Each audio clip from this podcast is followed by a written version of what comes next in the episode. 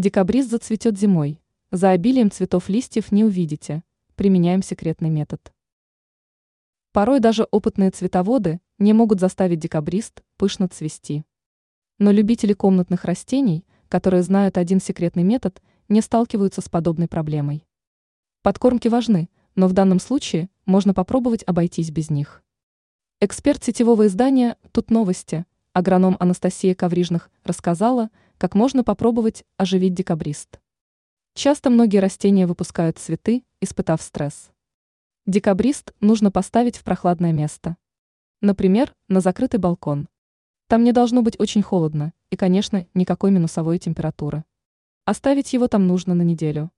В этот период растение не стоит поливать. Через неделю-полторы цветок можно вернуть в теплое помещение и возобновить полив. Но этот трюк можно проводить только с полностью здоровыми растениями. Если цветок болеет, то ситуация станет только хуже. Ранее мы рассказывали о подкормке для денежного дерева, чтобы растение окрепло и однажды зацвело.